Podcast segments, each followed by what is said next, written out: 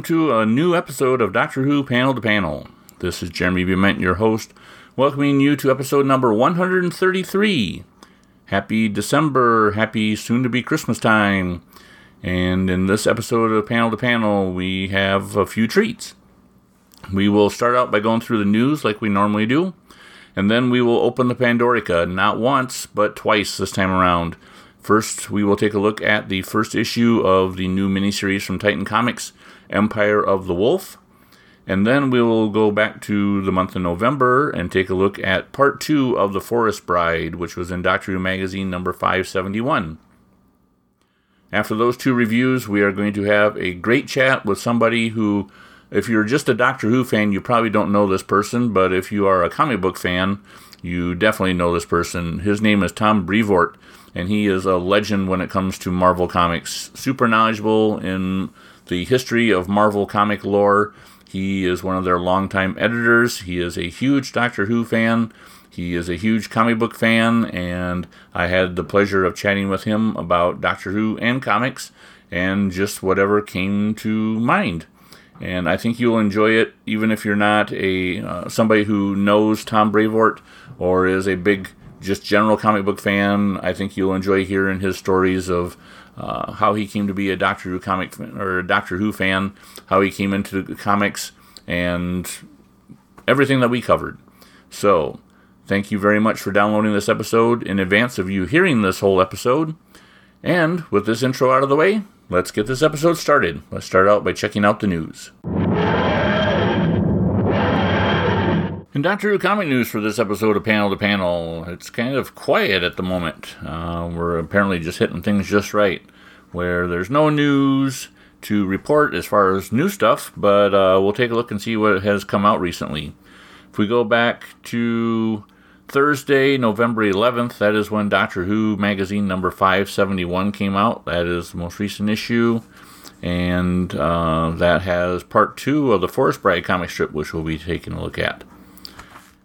Then, if you jump ahead to Wednesday, November 17th, that is when the first issue of Empire of the Wolf, the new miniseries from Titan Comics, came out.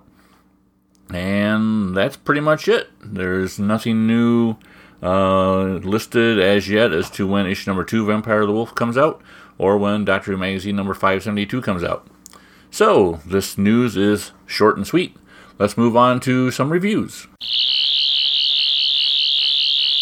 We have a new comic that has been released from Titan Comics. It is issue number one of Empire of the Wolf. It is written by continuing Doctor Who comic writer Jody Houser, with art by Roberta Ingranata, and coloring by a new colorist, Warnia K. Sahadewa. Uh, I apologize, Warnia, if I pronounce your name wrong and you're listening to this. But uh, this is a pretty good issue. Let me let's dive into it, and uh, we will open the Pandorica on Empire of the Wolf number one. Let me start by reading you the previous leads because we have uh, several different characters that you might want to know about. Um, dashing across time and space, the Eighth Doctor has had many adventures, but his greatest challenge, the Time War, is yet to come. So they're kind of giving us an idea of where he's he's at. Reeling from the loss of his dear friends Amy and Rory, the Eleventh Doctor is looking to escape reality and just have a bit of fun. Neither doctor expects what's about to happen next. Um, so you can, that kind of gives you an idea of where the Eighth Doctor and the Eleventh Doctor are in their uh, respective timelines. This uh, issue also includes uh, an appearance by Rose and Empress Rose. Rose, her little biography says, abandoned in a universe not entirely unlike our own, Rose Tyler settled down with the human regeneration of the Tenth Doctor, known as John Smith. Her temporal travels will never be forgotten. An Empress Rose, determined to right wrongs across the universe, this Rose Tyler from an alternative or an alternate timeline has been glorified as the Bad Wolf Empress by her devoted followers. So this issue starts out with kind of giving you an update on the the Rose who went to the alternate Earth um, during the David Tennant era with John Smith. Um, it turns out they've had a child who is now a teenager named Mia. And Mia goes off to hang out with her friends, and Uh, meanwhile, Rose starts having visions, and she lets her her husband, I'm assuming her husband, John Smith, know that her visions are getting worse. Um, and between the two of them, they're going to try to figure out what's going on.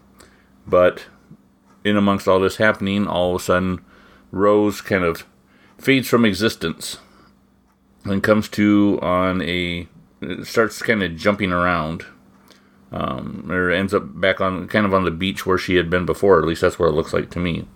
Um, we then jump ahead or jump over to Empress Rose, the other Rose in the story, where you get kind of a brief history of her and what she has been up to. And she knows that um, she needs the, the doctor. So she sends a little uh, looks like a little android. His name is Depow. Um, he's going on a hunt to try to find the doctor, bring him back in one piece.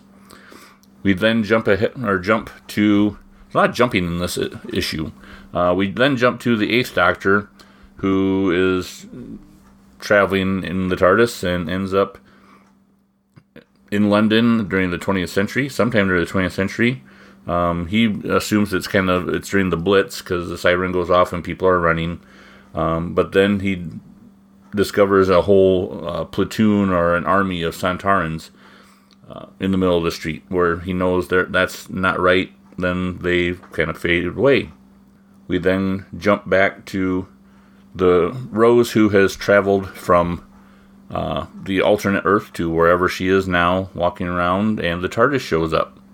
And when uh, the TARDIS appears and the door opens, uh, the Eighth Doctor comes out, and we have a brief exchange with Rose and the Eighth Doctor. Then we'd have yet another jump to the Eleventh Doctor, who is thinking about um, being on his own now with no uh, Amy and Rory. So he ends up traveling to some strange uh, planet where some uh, aliens, interesting looking aliens in suits of ram armor, at least that's how I interpret it anyway, um, kind of appear. But then also the Sontaran army that the Eighth Doctor uh, had encountered back during the Blitz ends up showing up. And they have, the Doctor kind of finds himself in a battle between the the this alien race and the Sontarans. And then we have a little bit of a cliffhanger of this little uh, robot guy who has been sent on a search to find the Doctor, grabbing not the doctor that Rose would be thinking of in way of the 10th doctor, but grabbing the 11th one instead. And so ends the first issue. If you listen to what I just said, it sounds like this issue is kind of really convoluted. There's a lot of stuff going on. However, I'm happy there's a lot of stuff going on. This is the first issue of a four issue series. And unlike the Missy story that Jody had Jody Houser had just got done uh, telling, where to me nothing really happened in it. This one has a lot happening in it. You have lots of scene jumps from one character to another, um, lots of stuff going on. Not so much in interactions between characters, although you have a nice interaction between Rose and the Eighth Doctor when they finally encounter each other, and which was nice to kind of introduce those two to each other.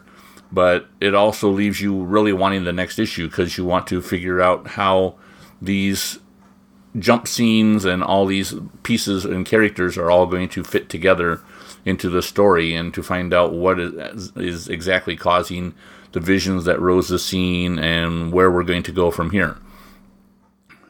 So, story wise, I really like this story.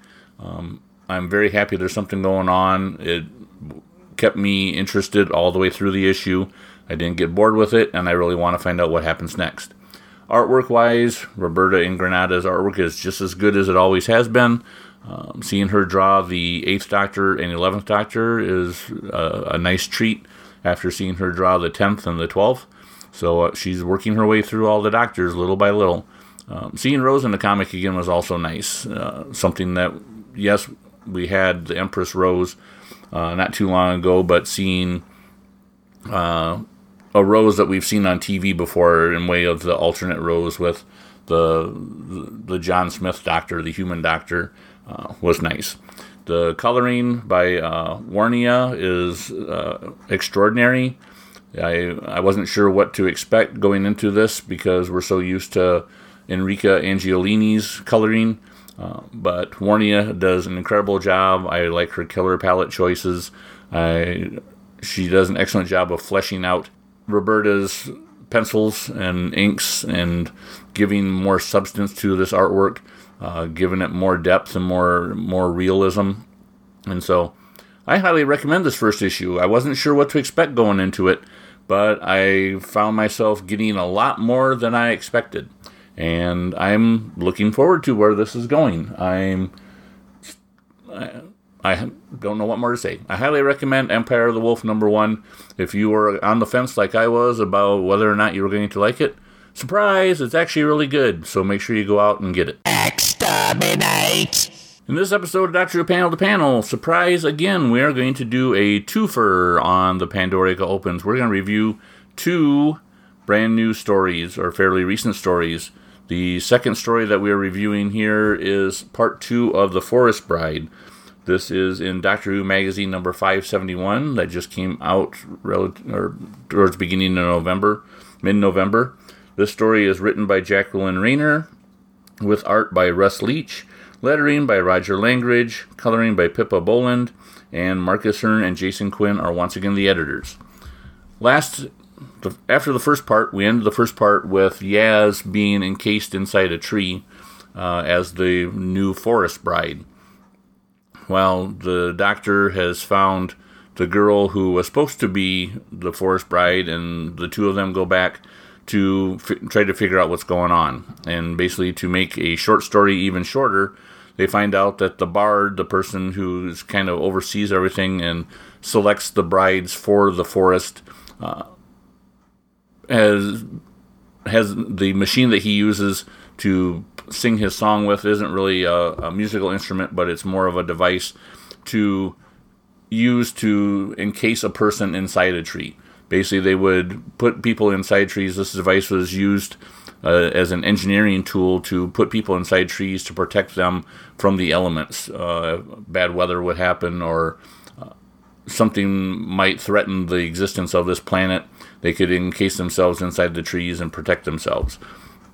They were supposed to get a release signal at some point to let them back out, but he wasn't sending the re- release signal. So, therefore, the doctor grabs the device, sends the release signal, has, releases all the previous forest brides who have been stuck inside these trees forever, and all is well and good. The forest brides turn on the bard and encase him in a tree. And there you go. That's the end of the of the story of part two. It was only a six page part two, and it ends relatively quick. As far as the story goes, uh, combined together these two parts, it was a nice, simple little story. I usually am a big fan of one shots and just simple little two part stories. However, this one, in my opinion, didn't have a lot of substance to it. It yes, it's a story that I can definitely see as kind of a Doctor Who type story, although the the premise behind it as far as the forest brides go and putting the people inside the trees, I thought it was kind of a, a flimsy plot, and uh, there there wasn't a lot to it. Russ Leach's artwork I thought was great. He it's been quite some time since we've seen him do Doctor Who, and I really enjoyed what he did in this uh, these two parts. He did a good job laying out the pages, telling a good solid story, and uh, good job, Russ. Uh, Miss Rayner, I'm this definitely isn't one of her best stories that I've read as far as Doctor Who comics goes, and uh, to me, this almost feels like it was just something that they might have had stuck in a drawer somewhere and just put it into Doctor Who magazine to show that yes, they haven't forgotten about the comic strip after all this time of having it on hiatus. Uh, hopefully, next issue when it comes out, we will have a new strip. Hopefully, something more than just a two-parter, but uh, at least on the plus side, the comic strip was back for a couple parts. So there you have it. There's my review of The Forest Bride. You will be deleted. For those of you who know your Marvel Comics, there are many names that are kind of synonymous with Marvel Comics Stan Lee, Jack Kirby. Uh, Well, one of the ones that I always think of is Tom Brevoort. Tom Brevoort has been working for Marvel Comics for decades now, and he is one of their longtime serving editors. And Tom Brevoort, thank you for joining me on Doctor Who Panel to Panel today. Well, I'm happy to, to be here. Uh, yeah, thanks for having me on. um, I, I, enjoy following you online, um, mainly because I think you and I are kind of in the same age group as far as like getting into comics. I, I know recently you've been uh, highlighting Marvel Tales comics. Um, yeah, yeah, so last did, couple of weeks. Yeah, and uh, one of the Marvel, uh, one of the comics I remember having when I was a kid back in the '70s was Marvel Tales number 66. Uh, it was a it was a reprint of an Amazing Spider-Man issue where Spidey was fighting Doctor Octopus, and it's the the one that ends with Doctor Octopus holding Spider-Man up on top of the building and throwing him off the edge. Yep, yeah, that was '89. So that yeah, reprinted it, Amazing Spider-Man '89. And and uh, I never I never owned Marvel Tales number 67. The the, the, the, neighbor boy uh, that lived behind me had number 67. So whenever I wanted to finish reading that story, I always had to borrow his copy. Oh, but, um, but you at least got you at least got to read it, so you knew how it all turned out. Yeah, yeah, exactly. But it's the I, the first time reading that issue, though, you know, when I was probably four or five years old, it was like I need to know what happens, and for some reason, I never got the the subsequent issue.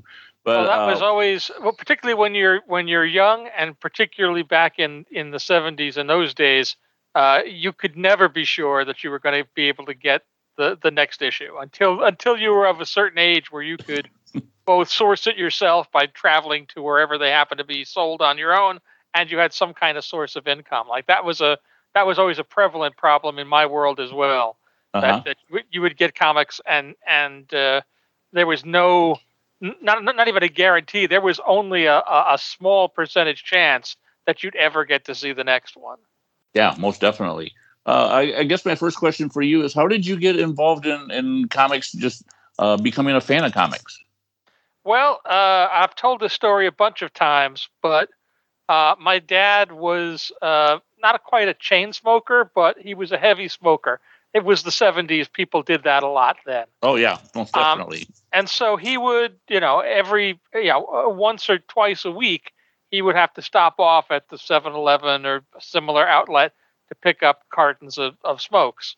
Uh, and so I'd end up you, you typically in the car, you know, going with him, or we'd be coming back from somewhere, and and we'd stop off there. And so one day when I was like six, uh, we went to the 7-Eleven, you know, for that purpose. And for uh-huh. some reason that day, I have to assume that like there had been a spill or something because it doesn't make any sense to me.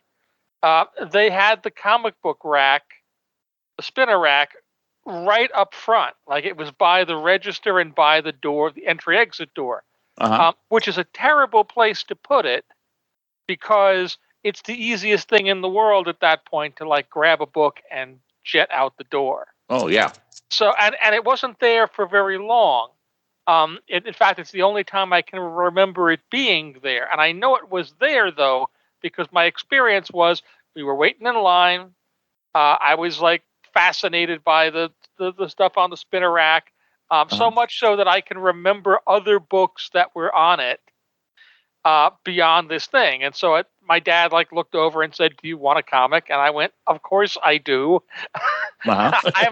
you're going to buy something. I'm no fool. I'll take it." um, and so I quickly, you know, looked at what was there, and I went with a very safe choice, which was an issue of Superman. Uh-huh. Um, you know, and and so you know, we went home, and uh, again, I was only about six. I could read, but not great yet. Um, yeah, certainly not at the at the level of a Julie Schwartz Superman comic. Oh yeah. Um, but I was, you know, I was a, I was already for six years old a pretty accomplished reader. Um, so I read it and I liked it, and you know, the next time we were out, I bought another one and I bought another one, and eventually that just became a thing. Uh-huh. Uh, and so very early I was on that train. Although going back to that thing about not being able to get the next issue, um, I was very much a DC reader for five or six years. Sure. Uh, and part of the reason for that was that in the my early days of getting comics, I ended up sampling stuff from everywhere because uh, typically, as a six year old, you, you don't have a lot of control over what you're going to get. So Yeah. there would, would be times that you know we'd zip over to the 7-Eleven and my dad, you know, the whole family would be in the car or whatever, and my dad would be like, "I'm just going to run in and get smokes," and I would Uh-huh. say to him, "Get grab grab me a comic. You're going in there." And he'd say, "Okay, I'll, I'll buy you a comic," and he would just pull a random thing Yeah. off of the rack. So I got a number of uh, Marvel books early on, and the Marvel books of that period vexed me, uh, and they vexed me for two for two reasons. One was that every Marvel title that I ran across, it seemed like, was a continued story. And so Uh-huh. I'd get to the end of the issue, and it would be like, I have, there's no chance I'm ever going to find out what happens next to Thor Yep. Yep. because I'm never going to find the second one. But the other one, uh, and this this vexes me enough that like I hate it when when it happens today, uh, and I've I'm sort of known for slapping other editors upside the head, you know, in instances where it does. Um, typically, uh, more often than I would like, the cover image ended up being the last page. Oh, yeah. So you know, to use that Marvel Tales as an example, it's not it- it- it's not accurate, but it's it's the kind of thing you would get. That issue ends with Doc Ock throwing Spider-Man off the top of a building, uh, Mhm. and so you know, and they used you know a a version of the original Yep. Spidey '89 cover. But if Uh-huh. they had been doing a cover in the '70s, the cover of that comic would have been Doc Ock throwing Spider-Man off the top of a building, and you'd get go to the spinner rack and you'd see that. I, as a kid, would see that and go, "Oh my God, how is Spider-Man going to survive being thrown off this building?" And I would read the comic to get the answer, and the last page would be Spidey thrown off the building to be continued, and that Uh-huh. drove me bananas. I felt like I'd been rooked out of my 20 cents, 25 cents. Like you, you, you you promised me something and you didn't deliver it. Um, so for these reasons and for a bunch of others, some of it too is just the Marvel books of that period were pitched at a slightly uh, higher uh, uh, age level Yeah. than, than six. Um, Uh-huh. You know, I was a I was a uh, you know a DC reader fairly steadily for a bunch of years. Okay. Um, so yeah, growing up in the the seventies, reading comics, you know, you and I are kind of about the same age group. You know, reading those. When you got into the eighties, I know is when you discovered Doctor Who. Um, uh, for those people who uh, don't know your history about finding Doctor Who, um, I just heard a, a, another podcast that you were on that uh, where you gave the your spiel. Uh, it was on the uh, uh, Reality Bomb podcast where you were talking about Oh, yeah. Cameron Larani, and you you kind of gave your your history of getting into Doctor Who. Then um, there's actually know. a little bit there's actually a little bit more to it than I than I talked about on that podcast. And Okay. it's appli- it's applicable to what we're talking about here because oh, awesome! the first I had heard of Doctor Who, I had a buddy, uh, a, a guy named Israel Litwack, uh, and and uh, you know he was like my my comic book friend. He was a guy Uh-huh. that also read comics and was into science fiction and and all the same sort of stuff that I was was into. And uh, you know he would talk about this show. We lived in New York, and in New York, Doctor Who in those days in the '70s wasn't on PBS in the New York area. It was solely on WOR Channel 9. Uh, and these are, are the Howard Da Silva episodes. Sure. Uh, yep. And and uh, I'm sort of assuming you know what that is. Oh, yeah, anybody- definitely. Yeah, for anybody that doesn't, there was a syndication package. They had, I think it was the first three Tom Baker seasons, and they re-edited them for broadcast in the United States. And they had a gentleman named Howard Da Silva do intro and outro narration um, because you know most Doctor Who episodes of that time they were serialized and they didn't do a lot of recap. Uh, and the funny thing about them is that you know whoever wrote the scripts for Da Silva didn't really pay that much attention to the episodes. so the narration is kind of bonkers if if you actually know the stories. But anyway, these were running on on uh, Saturday mornings, I think between like ten and eleven. Um, and you know, he told me about them. I had uh, a, a twice a week penny saver paper route, uh, and Okay. that meant that Saturday mornings I couldn't watch Doctor Who. I had to go out and deliver penny savers to generate the money to buy my comics and stuff. So uh-huh. you know, for for a bunch of time, he would talk about this show, but I had never seen it. I didn't actually get to see it until my family relocated to Delaware for my pop's job uh, when I was like 14 years old in 1981. Um, Okay. But so my first real encounter with Doctor Who was in the four issues of of Marvel Premiere, Okay. where where uh, you know Marvel reprinted a, a bunch of the early stories from the the British Doctor Who Weekly, yeah. the the Dave Gibbons stories. Yep. Um, so and that was really so that was really my entry point into everything Doctor Who was those four those four comics. Oh, that's awesome. Uh, my my intro into Doctor Who, uh, I kind of came in through the back door. I had a, a friend in middle school back in the mid '80s who, uh, when I first we first became friends, he was reading the Target novelizations. Yep. And and Yep. he, I started seeing him read these books entitled Doctor Who, and so I asked him about them, and he was telling me kind of the the backstory of Doctor Who told me about these novelizations or told me about these books he was reading. And so I had borrowed probably close to a dozen of them uh, at the time before he was like, you know, this, these are actually based on a TV show. right. And I was like, really? He That's goes, yeah. And it, it, and it airs every Friday night on Iowa Public Television at 10 o'clock. So, you know, suddenly like the whole world opened up for me. It's like, this is actually a TV show. And here I've been just reading books all this time. Yep. Um, Yep. So, so I, I'm one of those who kind of have a, a, a kind of a backwards history, you know, of how how I got into Doctor Who. Um, so I, I know that when you were were watching Doctor Who in the 80s, uh, I remember you mentioning that you found out about Doctor Who magazine. Yeah. I again I had uh, when I when I relocated when I moved from uh, New York to Delaware. Um, that was a fairly seismic event, obviously, Mhm. in in my, my my thing. And and the biggest part of it was I didn't know how I was going to get comics in Delaware. Yeah. Um, because uh, when when I lived in in New York on Long Island, um, you know, I wasn't I wasn't of you know driving age yet, but I had a bike and I could get to uh, literally like a dozen different places that sold Uh-huh. new comics or even back issue comics. There was a lot of stuff in my area, a lot of places in my area that at one point or another sold comics. Um, Sure. But the place that we were moving to in Delaware was a new development. It was a little more remote, and there was nothing within within strike range of a of a, a kid on a bicycle. Um, Sure. s- and so I knew that immediately. And so uh, right before we moved, I signed up with, uh, and it was it was Steve Geppi who who runs Diamond Oh, Uh, okay. still to this day.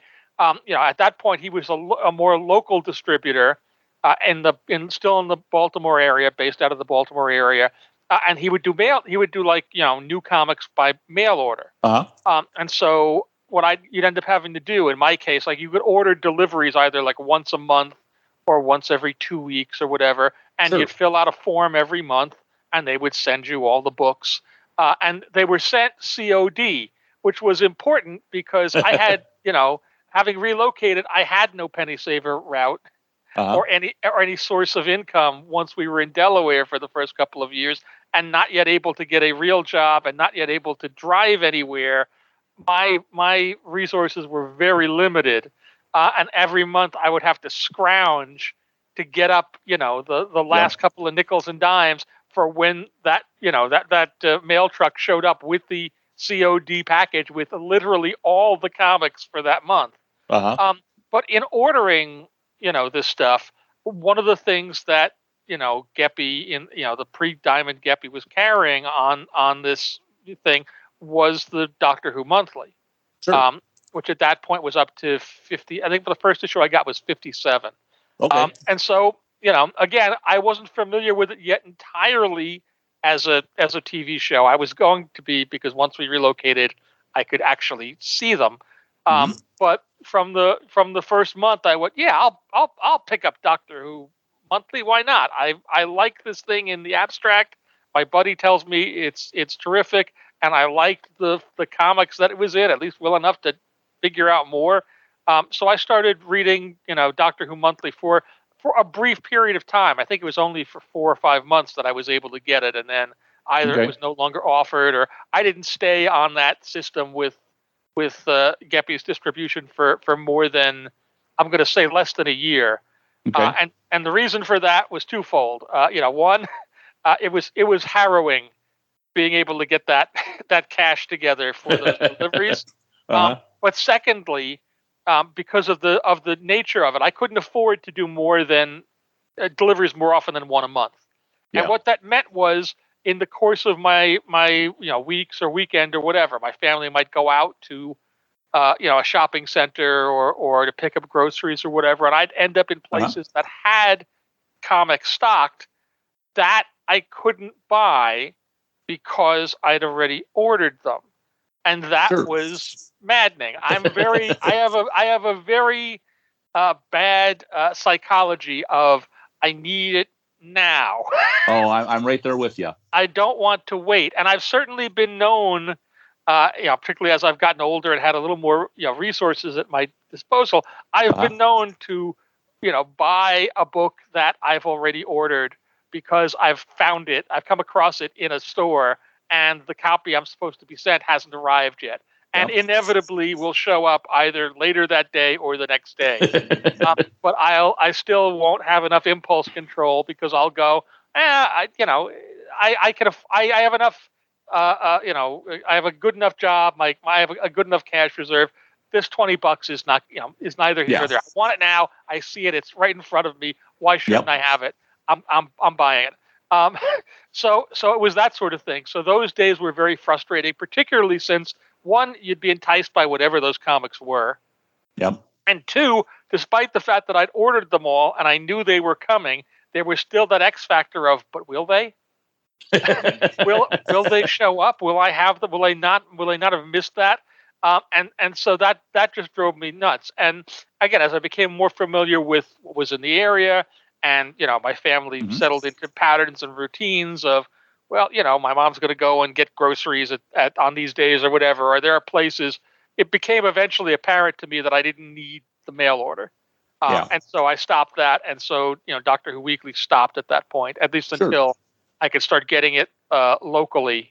You know, once there was a, a a comic shop within uh, my my driving range, and I started Sure. picking it up again. Okay. Um, I guess you can kind of answer this question either looking on it from from eyes of back then or or current, you know, uh, business aspect. Um, how do you how do you think uh, media properties work when it comes to putting them in comic books? Um, I, uh, you know, as far as Doctor Who goes, I don't know. You you said you read like the Marvel premiere stuff, the the Dave Gibbons stuff, and um, and I'm sure you've probably seen some, uh, or I don't know how many of the Doctor Who comic strips you've seen in Doctor Who magazine. But um, how well do you think, you know, maybe back then, uh, tie-in magazines or comics uh, worked, or how well do you think they work now? Um, I think it's I think it's variable.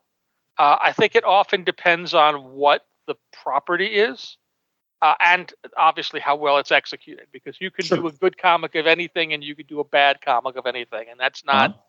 you know that's not uh, uh, true even just of properties that started in other medium. Um, but I tend to be, you know, like on the one hand, I'm open to, to anything that's that's good, and I've read some very excellent Doctor Who, uh, you know, comic book, uh, you know, com- or comic Uh-huh. strip material over the years. On the other hand, I tend to be a hair.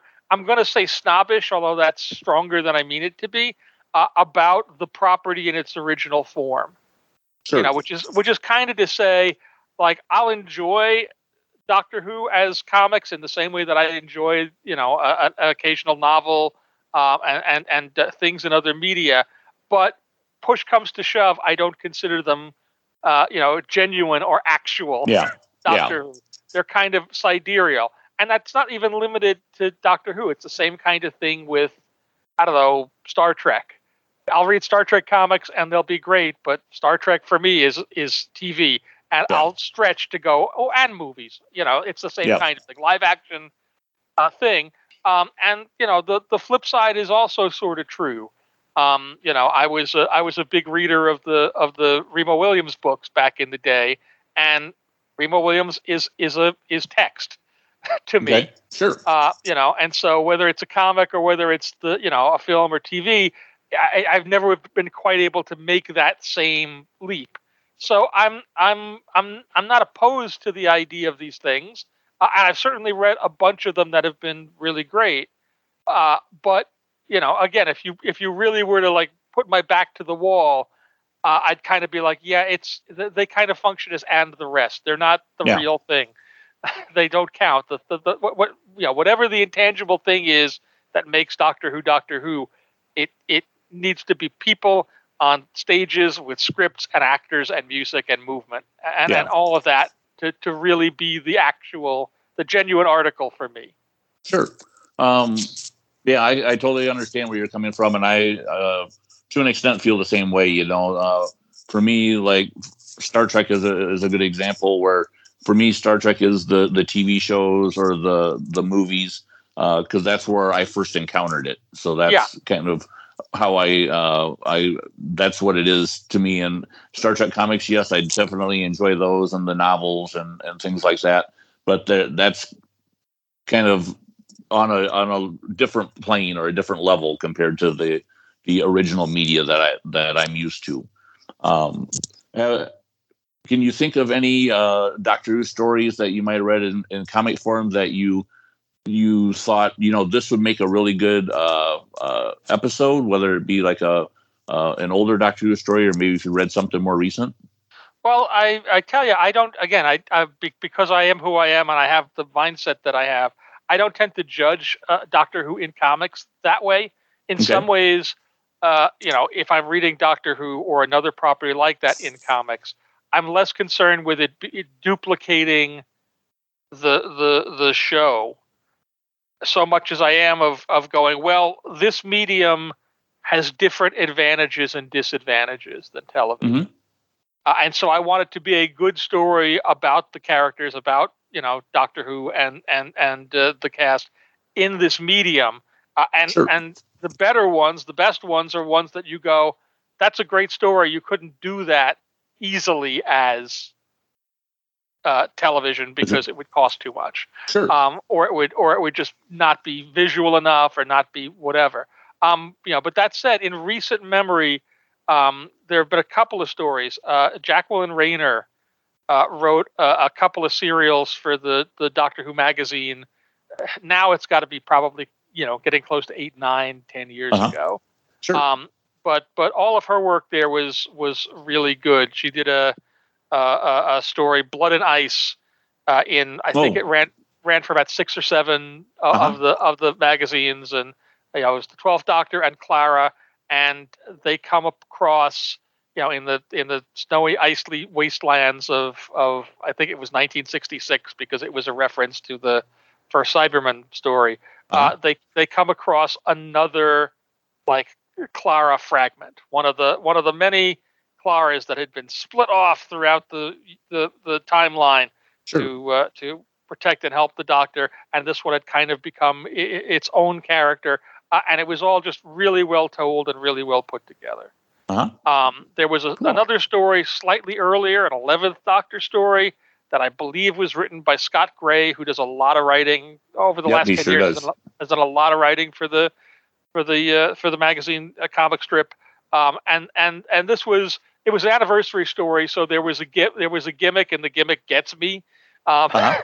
yeah, almost more than you know, as to whether the story was great or not. Um, and, and, which was it was the story where the eleventh Doctor meets uh, Ian Chesterton and and uh, Barbara oh, Wright. Yep, the, yep. The two you know original uh-huh. companions. Uh, and so you know I'm a I'm a I'm a sucker for something like that. Yep, me so too. I, I, I was very much uh, you know the the audience for that. Uh-huh. Um, you know, but there've been there've been a, a, bunch of them. Titan has, has has been doing some very nice uh, Doctor Who comics for a couple of years now, and IDW had had a, a, bunch that I thought were were good. They did a number of of interesting uh, uh, one shots and things uh, that that were good. I'm I, I I I've not followed most of of the monthly comics regularly regularly unless there's been something going on. Um, you know, sure. something particular that, that that grabbed me. There's a specific story. I read the I read the uh, the the the Jodie and David Tennant story that kicked off that run okay. of, of Doctor Who. Um, uh-huh. I read Paul Cornell's Third Doctor miniseries a few oh, years ago. Awesome. Yep. Um, you know, so I'll I'll I'll dive back in when either there's something story wise that catches my attention, or there's a creator whose work I like or who I'm tight with, uh, and mm-hmm. I'll want to follow what they're doing.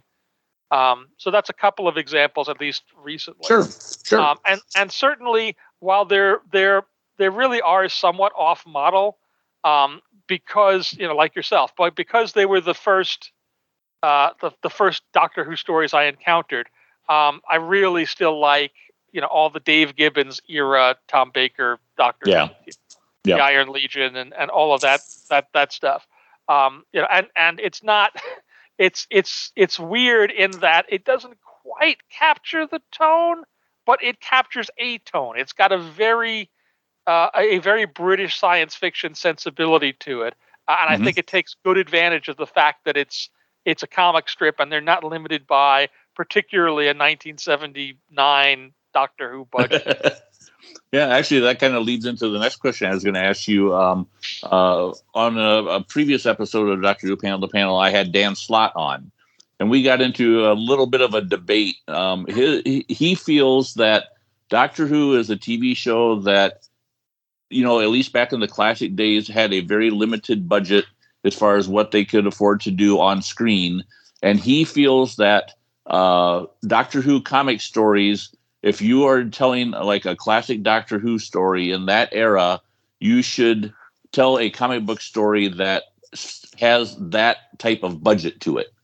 Right. Um, whereas I'm one of those that one of the things I like about comic books is, and one of the reasons why I read comics is that you don't have a budget. You can tell big, vast stories and um, you know, like in the the Sixth Doctor era, the Colin Baker era, what you saw on TV compared to what Doctor Who magazine was doing with stories like Voyager, where you had big universe spanning stories with great John Ridgway art. Um, that's what made it special for me. Whereas Dan Slott is very much on the opposite. No, you it should be toned down or tamed down so that it looks like it fits in with the TV show. Uh, where do you stand on that? Um, I think I'm more on your side of the of the aisle. Um, I, I'll agree with Dan in that I would want a Doctor Who story to feel like Doctor Who. I want the characters to feel like the characters. I want to be able to hear the actors' voices in my head as I'm reading the dialogue and have it sound, true. you know, true, true to true to the nature and true to the essence of of Doctor Who. You know, that mm-hmm. having been said, you know, compared to you know the, the the the the new episodes that we're getting right now, even as compared to the episodes in like the first revival series from now, you know, 10, 10 yeah. years ago, yep. um, are, are are so much more lush, and they can do so much more because the technology has gotten so much more affordable and so forth. And yet we can still recognize that as all being Doctor Who. I don't feel a need if I'm you know, if I was doing a a Jon Pertwee story to go, well, in 1974 you couldn't have an army of Cybermen because they couldn't afford to have that many unless a bunch of them were stand up. So we yeah. only four Cybermen in this story. That doesn't make any sense to me. I'm I agree with I agree with you in that having the the medium of comics means that anything that you could imagine uh, an artist can illustrate uh, and there is no budgetary constraint. That's a that's a plus of of working in the comic book medium and one that you should probably take advantage of. That having yeah. been said, you can easily lose the like the flavor of the series if you steer into that too heavily because clearly they can't do that on the TV show not not regularly. Every once in a while you can get a a big uh, you know CGI crane shot of of a bunch of Crimean, Crimeans uh, fighting the Sontaran army but uh-huh. uh, um, you know, you, you you you you can't get that regularly. Um, but they, if they could, they would do it. So I feel like, yeah, you should you should absolutely be able to to go above and beyond what they could visualize on their budget, you know, uh, on on television. Uh, but that doesn't mean you know the, the the core still has to be the doctor, the relationship with the companion, the personalities of those characters, uh, a clever guy using cleverness to get into and out of situations, uh, and then all the ethos of of the show. Yeah, yeah, I totally agree. That's the if if as long as you have that formula in there, or that you know you capture that essence of what what Doctor Who is about, then the all the other stuff is doesn't make doesn't matter quite so much as long as you have that that central part there. Yeah, and it's it's the same sort of thing as reading a you know a Doctor Who novel. Um, mm-hmm. You know, I, you know, I read those, and on a certain level, I visualize them like they're episodes of the TV show in my head. Um, but in my head, they always are better or look yeah. better because I have an infinite budget in my mind, and uh-huh. as long as they can put words on a on a page, prose describing, you know, whatever this space station or this creature or this, you know, whatever, yeah. you know, the version in my head, and it was the same thing of of you know reading a lot of those Target novelizations in the '80s. Um, you know, I would I would read the novelization, and the version in my head was a lot more spectacular than the yeah. actual show it was based on. Uh-huh. Um, which didn't mean I didn't like the show it was based on when it when it uh, when I eventually got to see it. It just means you know it, it's it's like a it's like a, a, gear shift sort of thing. Like this is what the program is like as a as a program, and and I can accept it on that on that level.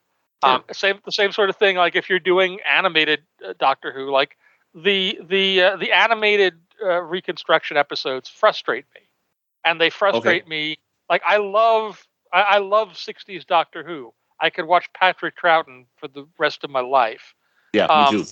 You know, uh, but I find the, the, the reconstructions tedious in a way I don't like watching reconstructions with telesnaps or, or things. And some of it is I find the animation so herky jerky and weird, and particularly in those places because those 60s Doctor Who episodes are paced like 60s television. They're very slow by contemporary standards. Yeah there's just a lot of a lot of shots of like these you know uh, uh, uh, you know computer generated animations of Patrick Troughton and and Frazer Hines and whatever just like sort of standing there blinking at one another as uh-huh. they wait for the soundtrack to, to, get to the next line and it uh-huh. just you know I, I feel like I should be I should be able to watch those episodes at one and a half speed or something just, yeah, step up just, a little bit. just to just to keep them going and I don't have that problem with the actual show um, it, it, has, it has everything to do with the fact that it's been translated into something new, and my engagement with the something new, uh, you know, it, it, doesn't work the same way. Yeah. Um, so same kind, same kind of thing. If you were doing animated Doctor Who, you could do it, uh, but you know, I would have no problem with you taking advantage of the fact that you're now in an animation world and you can do and show anything. Yeah. Uh, yeah, I totally agree with you. The, those animated ones sometimes they're the the gaps in between where you're right, where people are the characters just kind of stand there looking at each other, waiting for the next line to come along. Kind of kind of get drawn out a little bit too much. Yeah, and it's just you know it's it's a it's a it's just a byproduct of that's that's how those shows were paced back in yep. in 1960 whatever. But it work it just it works differently when there's actual human being actors there standing there and delivering those lines and bouncing back and forth. They just feel better syncopated. Yep. Um, couple last questions for you. One Doctor Who related, one not Doctor Who related. Uh, on the Doctor Who side of things, uh, how have you been enjoying the recent past couple seasons of Doctor Who? Do you find it as enjoyable as it has been since the show first came back in 2005? Um, I've been doing uh, little, not quite reviews, but reactions as the episodes have, have come out over on my uh, my my web page. Uh, at least last last season I did, and I have been, you know, as the new season has uh-huh. rolled out. Um, so again, to, to the surprise of nobody who's read all of that stuff, I I I feel like I want to like it more than I do most of the time. Okay. Um, you know, I I I I, I really feel like I hate saying this because you know I don't I don't know these people and everybody involved is working hard and doing the best they can with what they're doing and so forth and I can understand that being on the other side of that you know equation mm-hmm. if you want sure. to talk about an, an, issue of Fantastic Four or an issue of Avengers or something so I don't mean to disparage anybody um, but yeah. I don't feel that the writing has been as strong as it has in the past yeah. um, you know I just uh, you know, and and I don't expect the show to stay to stay static. I like the cast. I like a, a lot of the story concepts.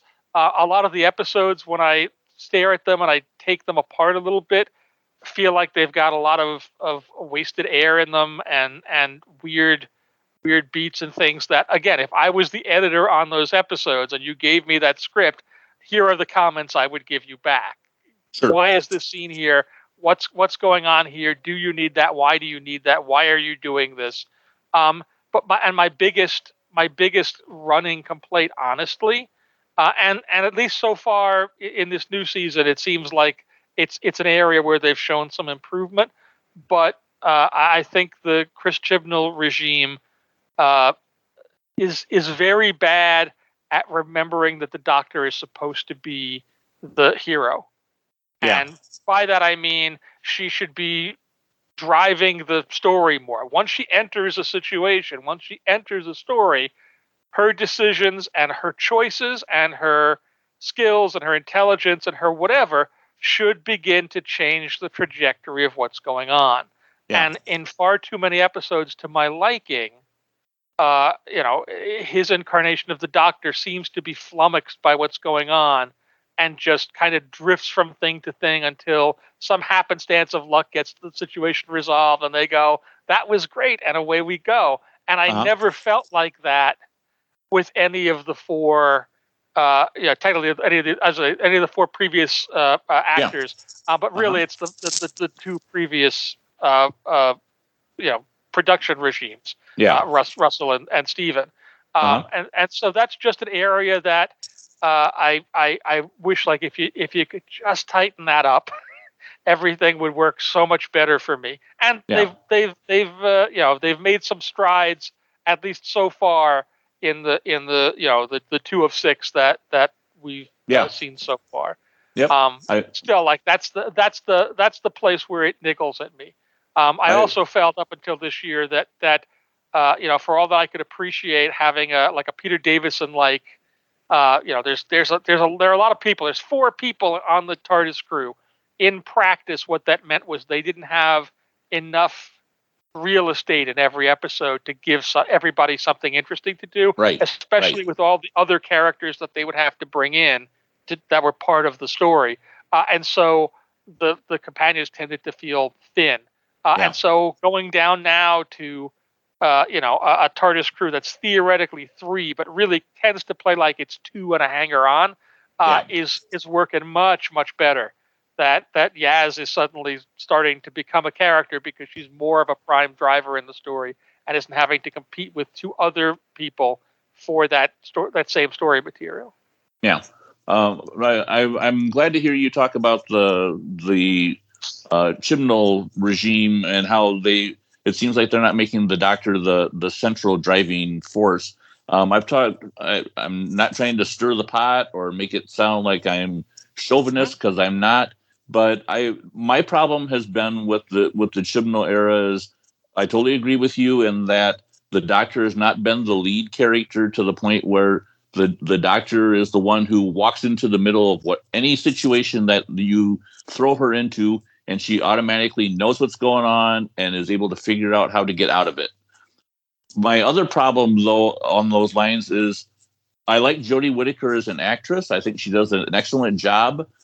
But my problem is I don't feel that she's the kind of person or the persona or the character that gives me when she enters into a scene, she doesn't give me that that aura or that feeling that this is the doctor, this is the person who's going to come in and save the day. You don't have to worry about it. You know, the Peter Capaldi had the the presence like a Jon Pertwee as somebody who, when he walks in the room, bam, there's the guy that's going to draw all the attention. You know, he's the one who's in charge, and it's everything's going to be fine. I don't get that vibe from Jodie Whittaker, and that's I don't. It's not her as an actress. I don't think I, I, I kind of think it's kind of a combination of just the way she portrays the doctor and the material she's being given. Yeah, I again, I think that that's the scripts. Like I, in in that regard, uh, and and you know, I, I think you could see that it was a it was a pretty strong influence on the kind of Doctor Who that that that Chibnall wants to make. Um, yeah. She to me, she's a very Peter Davison-y Doctor. Yeah, yeah, um, I, you know, I can see that. You know, Peter Peter too was sort of a uh, uh, uh, you know, a less for, certainly a less forceful doctor than Tom Baker, who he succeeded. Uh-huh. Um, you know, and again, while he was uh, you know, perfectly capable and perfectly competent, and and you know, was able to be a driver and be heroic uh, in that in that role. Um, it was much. It was a much softer touch. Um, and so I think you know, in the in in the same way that having a, a you know a four person TARDIS uh, crew, you know, sort of is an outgrowth of that era. I think you know for for whatever uh, nostalgia there might be, I think that you know in in writing Jodie Whittaker's Doctor, there's a lot of of Peter David Davison isms in that performance. Yeah. Uh-huh. Um, and and again, though, it's not like to say that can't work. Um, I don't have a problem with the performance. Again, to me, it all boils down to it's about the script writing and the plotting, uh, and allowing the doctor to to do things. Like they were, there are there are individual beats that drive me bonkers. Uh, in a in a minor, I'm I watch the episode, I finish, I get over it, and I move on, kind of uh-huh. way. but uh, you know, the the uh, the holiday special, the New Year's special that they did last year, you know, uh-huh. the Doctor is taken away by the Judoon and imprisoned in this this top secret prison that, and and she's there for months and the only reason she gets out is Captain Jack shows up to go, "Hey, I've got a magic get out of jail free card. Let's go go get back into a story." And uh-huh. they do. And to me, that was nonsense. You know, there's a point later in that episode where she's talking to I think it was specifically Yaz, but to the others and saying like I had stuff to figure out. I had to I learned a bunch of stuff about myself and I needed to bunker down. And to me, that makes sense. Yeah. Um, the part that doesn't make sense is, as far as I'm concerned, it's the doctor. She could have waltzed out of that prison anytime she wanted to. Yeah, exactly. and she just didn't want to or yep. need to. She was sitting down, taking a breath, and using this pause to like work through the revelations that had come. Uh, you know, to me, it's kind of like Captain Jack shows up and says, "Hey, there's a thing going on. We got to go," and she just like pops the door and goes, "Yep, okay, I'm ready." Yeah, I don't need I don't I don't need the magic dingus for uh-huh. to, out of the here. I, am you know they they think I'm a prisoner and they give me you know good food and it's yep. a place where I'm away from everything and I can think, but it's not like you can keep me here. Uh, that doesn't make any sense at all. So there uh-huh. there are always like little moments like that that I feel uh, it's not like I need the doctor to be literally a superhero capable of doing everything. Um, but they sometimes forget to make her capable of doing anything. Drove me bananas at the end of of uh, uh, Spyfall that that she is flummoxed by an action a, a, a regular bomb on a plane. Yeah. um, you know, and, and admittedly, you know, two two doctors back, Matt Smith was flummoxed by having to fly a plane which also doesn't make a heck of a lot of sense. but it just seemed like, you know, the, you got to the climax of the episode, and she's she literally like she pulls out the Sonic, and the Master says, "I've deadlocked it. You can't do that." And she kind of turns to whoever's there and goes, "I don't know what to do." And then she gets yep. shrunk and taken out of the out of the equation and so forth. Um, uh-huh. I, I sort of feel like that that moment should have been her turning and going, I know exactly what to do. Yeah. And it's and then she's shrunken and taken out, and the companions are in trouble, and she's now somewhere else. Uh-huh. The same basic beat, but it immediately makes her seem more more competent because I, I, I just have a hard time believing that the doctor can't figure out a way to disarm a bomb, a, yeah. a, an ordinary you know 21st century explosive device. Yep. Yeah, makes total sense to me. Uh, the the other question I have for you, non Doctor Who related, um, but comic book and media related. Um, you've been editor for uh, many, many different titles and editor for quite some time. If you were give, or if uh, Marvel, for example, would say, "Hey, we want you to be the editor of a media tie-in comic, and you can pick whatever TV show or movie or uh, anything that you would like to do a comic book uh, continuation on," what would you pick? Wow, that's uh, that's such a broad question. I don't even know if I have an answer. Partly because I don't tend to think about it that way. I tend okay. to think about it the, the other way. Something sh- turns up, uh, okay. and either somebody but, comes to me and says, "Hey, would you like to do?" Or like to in do certain cases, I go, "Hey, I would like to do." I ended up, uh, you know, editing the uh, the Marvel Ultraman comic because people knew that I watched a lot of Japanese tokusatsu And so Okay. even if even if I wasn't so steeped in the world of Ultraman, I understood the genre and I I would get it in a way that other people maybe wouldn't have gotten it. I Um, gotcha. But um, you know, there there there was a point uh, a couple of years ago where it looked like we might do some sort of you know Marvel Doctor Who crossover, uh, Uh-huh. and I certainly was was uh, you know there at the at the forefront of that, going, yeah, I'm I, I'm going to do that one. You're not going to. Nobody else is going to do that one. It's going to be me. Um, you know, so Yeah. so uh, I you know, and, and it ended up for a, a myriad of reasons not happening at that moment. You know, the the Okay. stars didn't align quite right Sure. but um uh but yeah in theory there's you know there, there's all sorts of things but i don't know that Okay. I, I could even you know, Sure.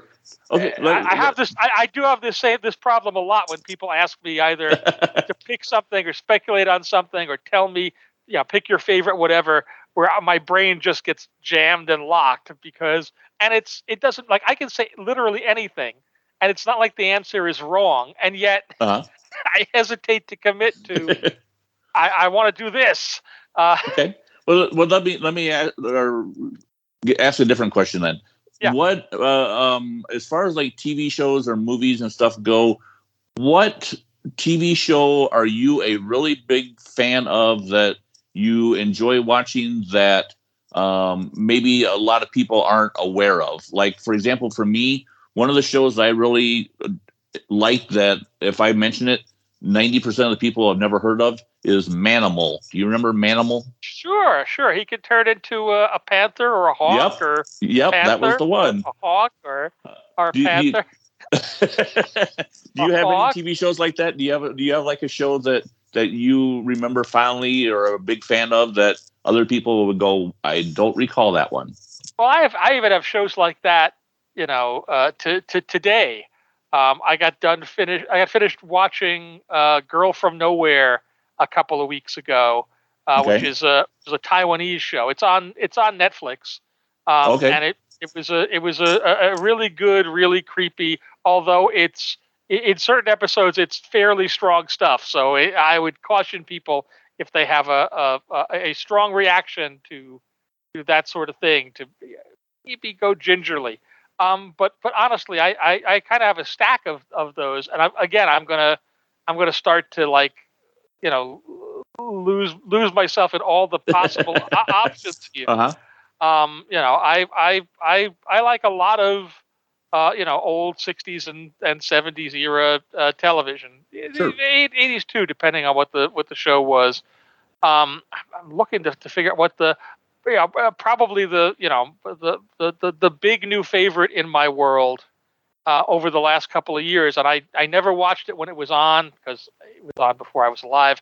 Um, but you know, whenever it was in in in reruns, I didn't come to it until you know I was I was in my my 40s. Uh, Uh-huh. Is the Western Have Gun Will Travel? Oh, okay. I'm a I'm a huge fan of that show. Um, and and uh, uh, uh, you know, again, I've I've written about a bunch of it on uh, on my page uh, because that's where all the all of the stuff that I'm intrigued enough by to to, to talk about goes to die. Um, yeah. uh, but that one, I'm I'm not at all a, a Western guy. Um, I, I, I've not really. You know, it's just not a genre that that ever clicked with me. Um, but that show that show works in part because while it's a Western, it's it's really in essence it's a superhero show. Yeah. Um, you know, it it follows the it follows the same conventions in that the lead character Paladin has an origin, a costume, a civilian identity, uh, a, a calling, and every episode is is you know 30 minutes, Yeah. uh, which I which I love. Uh, so so there's you know there's there's always there's always that one, um, and then you know there's there's a lot of weird things. I watch a lot of television from around the world. okay. Um, you know, I- and, and you know, Doctor Who kind of falls into that that that Yeah. category as as well. Yep. But uh, you know, I, I'll, I'll I'll watch plenty of things from from uh, you know Japan and and the other you know Asian communities Sure. uh, and and uh, you know elsewhere, and a lot of that's a lot more uh, readily available than it was when I was first getting into it back in Yeah. the eighties. Yeah, Um, so there's a- technology is a wonderful thing. definitely. Uh, so there's a there's a ton of stuff uh, there. Um, you know, right this second, I'm watching a, a show called uh, uh, uh, Falling in Love Like a Romance Drama. Um, okay. Which which is again it's it's on Netflix. They've done about three seasons, and it's a a a, a quasi reality show where they have they they they recruit like eight young actors to do a like what amounts to a three month acting workshop in which they're all going to perform scenes, and all of the scenes are going to basically be romantic scenes. Okay. And the the objective of the show is to get the people, the the actors involved, to start to become romantically interested in one another, and that's weird on a certain level. Um, uh-huh. But there's something about the, the the the style and the tone of how romance and and uh, dating and that whole thing works in Japanese society as opposed to American society that I find fascinating and charming. Uh, and so at the moment, I'm I'm watching that. Uh-huh. Um, you know, so I have I have a lot of a lot of different things. It's just very a very eclectic bag. Hey, nothing wrong with that. That's what it makes uh, you know expand your mind and expand your taste in things. Definitely. Uh, and then, like every other human on Earth, I watched Squid Game I thought Squid Game was great. I still have to check that one out. I think my my kids have watched that, but not me. Yeah, again, it's it's at times uh, it, it gets a little hard to watch because it's just so so tense. Uh-huh. Um, so so that that you know again it's sort of a standard uh, warn a warning to people, um, and it takes. I at least I found it took until the second episode for it really to get going. But the first okay. episode did a lot of a lot of valuable and necessary setup, but didn't really get down to the the nitty gritty of the brass tacks of what that show was going to be. Uh, it wasn't until you got to the second one that I went, okay, I'm I'm I'm on board with this. I'm I'm watching these. These are good. Yeah, uh, that's good to hear. I'll have to check it out. Uh, well, uh, Tom Brevoort, uh, thank you for joining me to talk about Doctor Who, to talk about comics, to talk about everything under the sun, and for me to have a chance to learn a little bit more about you. Well, I was happy to do it. Thanks so much for uh, inviting me on. All right, thank you, sir. Many, many thanks to Tom Brevoort, super head honcho bigwig of Marvel Comics, one of the longest serving uh, people that are working for Marvel Comics right now, I'm willing to bet. And uh, thanks for taking time out of his busy day to chat with me about Doctor Who and TV and comics and everything that we chatted about. Thank you, Mr. Bra- Brevoort. I appreciate it. Uh, if you want to check out his website, go, it's pretty easy. Go to Tom Brevoort, B R E V O O R T dot com, and you can read about his reminiscing of old comics that he picked up when he was a kid to um, whatever he decides to write about. Also, thank you, all you listeners out there, for joining me for this episode of Panel to Panel. I hope this episode was fun for you to listen to and uh, took your the pressure off of the holiday season a little bit, all the Christmas shopping and everything else. I know I'm in the middle of retail, and I'm I can see the end on the horizon. It's a little ways off right over there, and uh, I'm looking forward to Christmas coming and going. So I hope everybody out there has a very happy holiday season, a very Merry Christmas, and I hope this episode finds you well. So until 2022, this is Jeremy Bument saying happy holidays and bye. Doctor Who Panel to Panel, the podcast about Doctor Who comics, thanks you for downloading this episode. Let us know what you thought about this episode or of Doctor Who comics in general. You can find us socially on Facebook at Doctor Who Panel to Panel, on Twitter at Doctor Who P2P, 2 being the number 2, and online at DoctorWhoComics.com. Download previous episodes via your favorite podcast service and find the complete catalog of episodes featuring amazing interviews with creators past and present at archive.org. Just search for Doctor Who Panel to Panel. Thank you.